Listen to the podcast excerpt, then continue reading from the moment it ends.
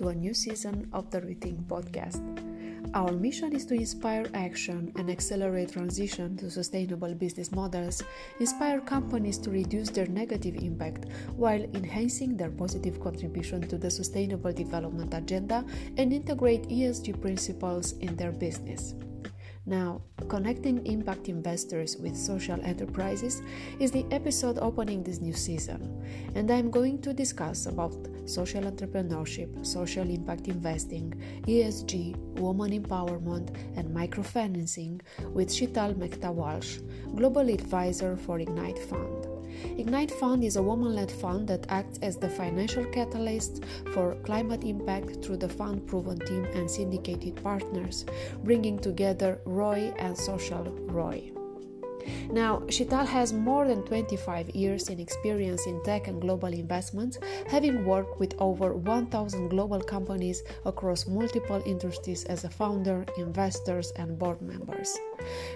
Her past responsibilities include the creation and global implementation of Microsoft's first VC relation business for Bill Gates. Sheetal founded Shanti Life, an organization that has impacted thousands of women through financial inclusion to become leaders themselves. Finally, her wide and diverse network provides deep global reach to solve our planet's biggest obstacle and scale businesses.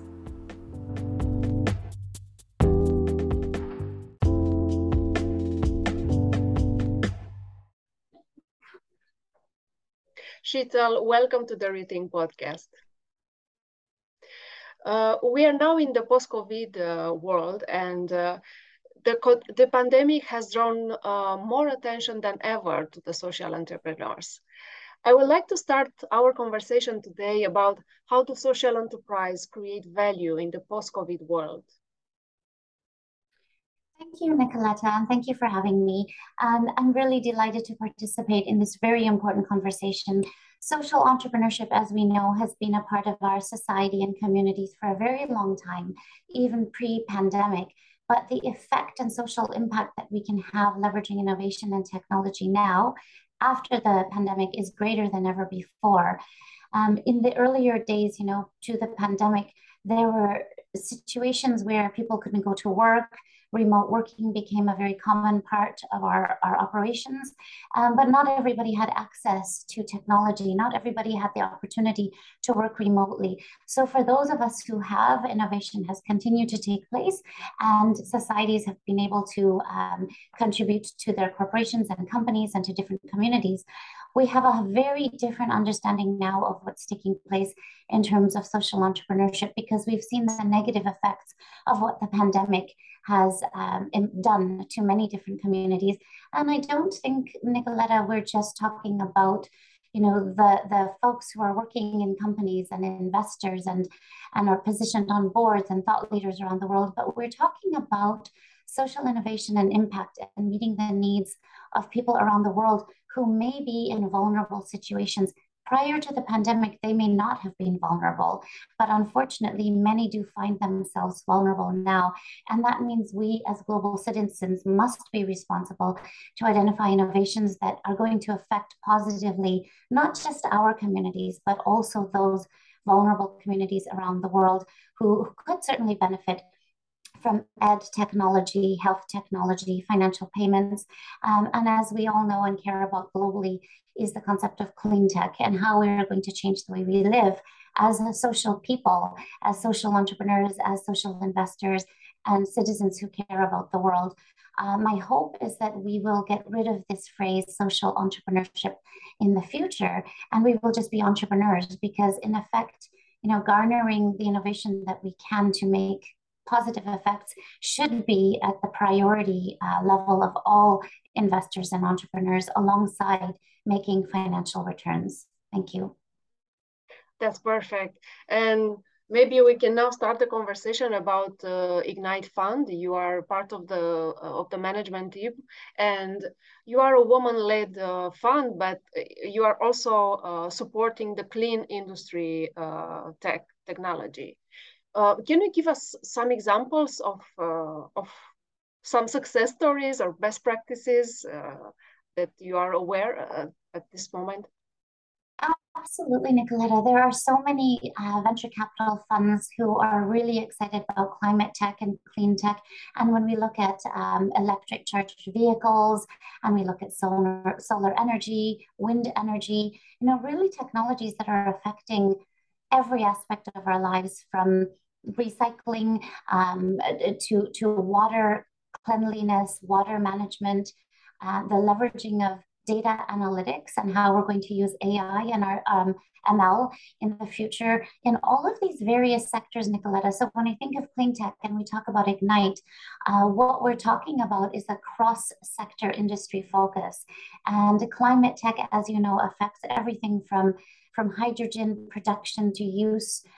We're talking about energy, agriculture. We're also talking about health technology, because what we do in our world is affecting our health. We've seen that in many cases, and how we can use innovation and technology to prevent certain illnesses, but also disseminate medicines very quickly through supply chain, which incidentally also affects logistics and manufacturing and the clean tech and climate tech story.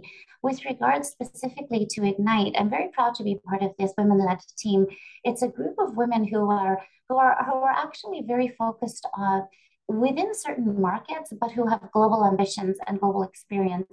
And when I think about ESG, we hear this phrase so often. So many venture funds are talking about how their fund will respect and incorporate ESG into their strategy, but not many are actually measuring their outcomes, their investments, and what that means for their companies when they actually implement and deploy. Our organization is really, really focused on ensuring that we measure these outcomes in terms of how people are impacted. And so when we talk about the environment, when we talk about the social and governance aspects, we're also talking about creating diverse teams.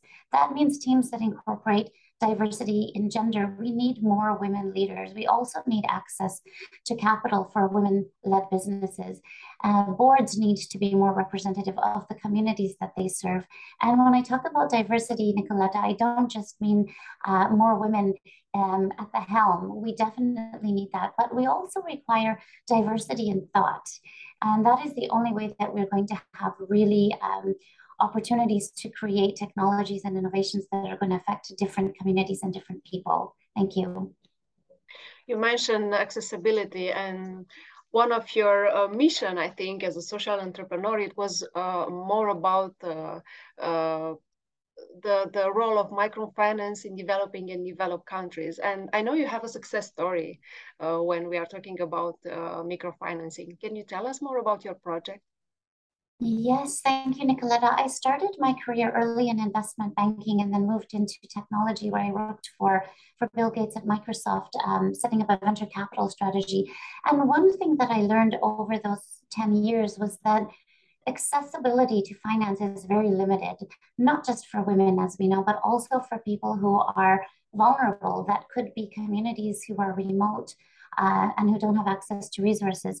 So I set up Shanti Life, which is a microfinance MFI. It's an organization that is global in focus, but really trying to target and work and collaborate with women who are in situations where they don't have access to sanitation. They don't have basic resources that you and I take for granted. They are not bankable. They don't have any credit. Yet these are the same people who are really responsible for nurturing their families, for making decisions, for purchasing medicines and sending their children to school. So Shanti Life is a microfinance organization which really embodies the notion of financial empowerment and financial literacy.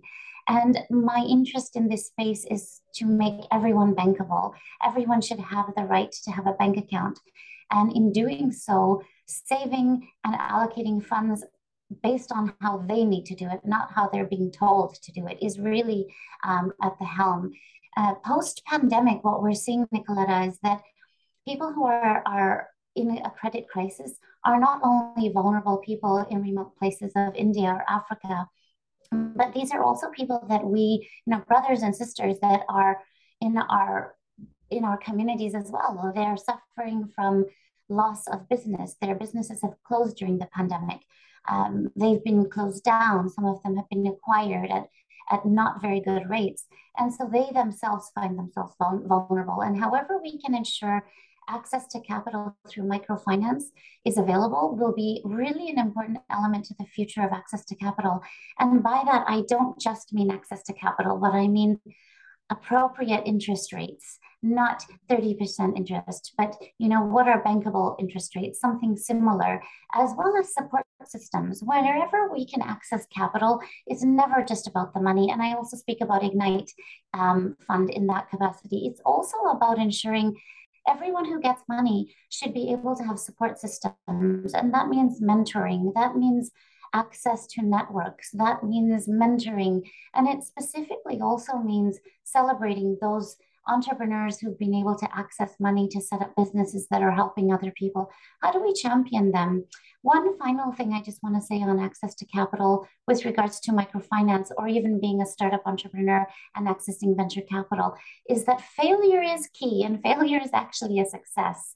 We're not always going to be perfect and go the first round and make a win. It is very common in all walks of life, from the most vulnerable to the most successful, that we can face challenges and that we can fail, and that's okay because we have communities that will uplift each other. That includes women uplifting each other, entrepreneurs uplifting others, and it also includes those who are successful to ensure that they give back. And that is really a part of my ethos behind the work that I've been doing and that of most social entrepreneurs, as well as Ignite's strategy and mission. But how can technology help developing communities? Because I'm thinking about the common points of your project. It gets to the technology, and how can we use it in our advantage? Absolutely. Thank you. So I'll use a simple example with regards to COVID, for example. Not so simple now. Looking back, it was very complex at the time. But many governments were trying to figure out how to provide vaccinations for their citizens. And that was everything from rural India, where people are remote and don't even have access to medicine, to you and myself. How do we get our families vaccinated, and how do we know where to go and which vaccination to get? And when traveling, how do we monitor and how do we access information about, to be able to tell the airlines we have been vaccinated? So being able to disseminate but record data is very important. And the thing that really rings true for all of us, I'm quite sure for everyone who's listening to this story, is that accessing data is not only important for governments and for medical organizations, but it's important for you and I, Nicoletta, for us to own our own data. Once we've had our vaccinations, to share that information, but to be able to pull it up real time on an app on our phone so we can share that with organizations and people such as airlines when we're traveling, or medical facilities as we're entering them, or homes where elders are staying perhaps, and we want to visit them, but we want to show and prove that we've got vaccinations. So having real-time information is very key. I think there's also obviously education technology, health technology, and financial payments, how all of that can be leveraged through certain applications that's accessible to many people around the world, so that they can also hone in and leverage services that might not otherwise be made available to them. We know that there are people who are not able to attend schools in certain parts of the world. How can they access online technology to educate themselves is really important and really key. When we talk about energy climate, that's going to be key for everybody. How you and I purchase clothing. Do we know where those clothes were made? Relevant data regarding the supply chain of those garments that we buy is really, really important to us. So I think that is all key, but there's one underlying area I'd like to focus on, and that is ensuring that the operations around internet access and data are really secure and safe. Not everyone has connectivity. So how we can work together through our communities to ensure that people really can connect real time and at the appropriate times during emergency situations, so that they can access resources and helps and supports is key. But also we're hearing more and more about the lack of security. We're hearing about phishing attacks. We're hearing about governments worrying about privacy for their citizens. And you and I, unfortunately, as individuals, we now have to take it upon ourselves to ensure whatever innovation and technology you use, that we are safe for our families and that our information isn't compromised online. So as far as we can leverage technology that's going to provide solutions that can alleviate fear and make sure we are safe in controlling what information is shared about ourselves. And that's from you and I to the most vulnerable person to the most professional, most successful person. This is where we are all equals, and we need to ensure that we have that safety and security online.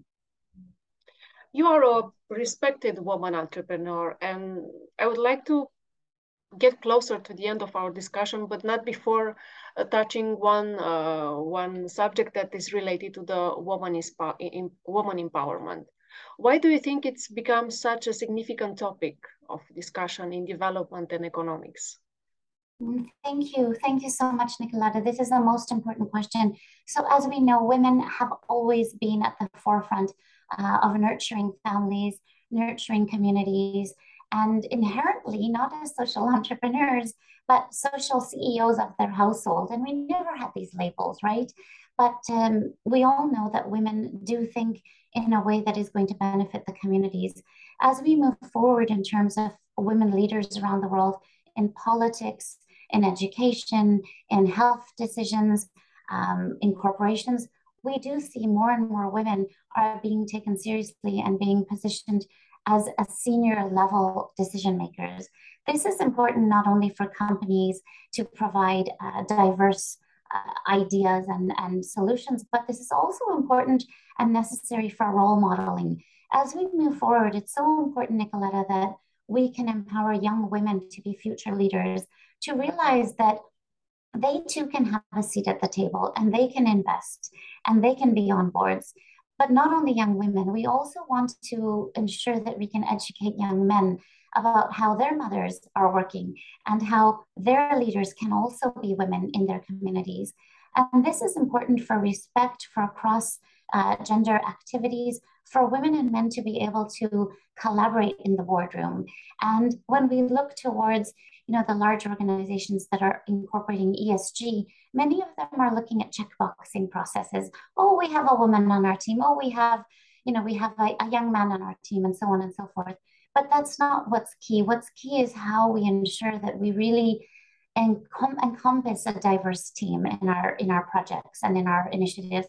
And we have to face it, women are becoming and have been for a long time, though not recognized, as leaders and as innovators. And the more that we accept that and incorporate women into our strategies and into accessing capital to make decisions and create new technologies, I really would love us to measure the impacts that provides. So I would like to point to you, Nicoletta, look at our community of women leaders. Now, at a time that we are measuring social impact, we also have more women leaders. And I think that's actually quite an interesting point, because it's a time for us, specifically in the venture capital world. We have the money, we are accessing the money, we are accessing LPs and limited partners who care about social impact, who care about diversity, who care about climate and the environment. And it's no surprise that at the same time, we have women leaders. So it's actually, I think, of no better time if you want to be a woman-led business, if you want to be the CEO of a startup and you happen to be a woman, now is really the time to step forward and go for it, because I think it is our time as women to become leaders and really generate revenues and also generate social impact at the same time. Sheetal, it was such a pleasure to have you here at the Re:Think Podcast. Thank you so much. Thank you, Nicoletta. Have a lovely day.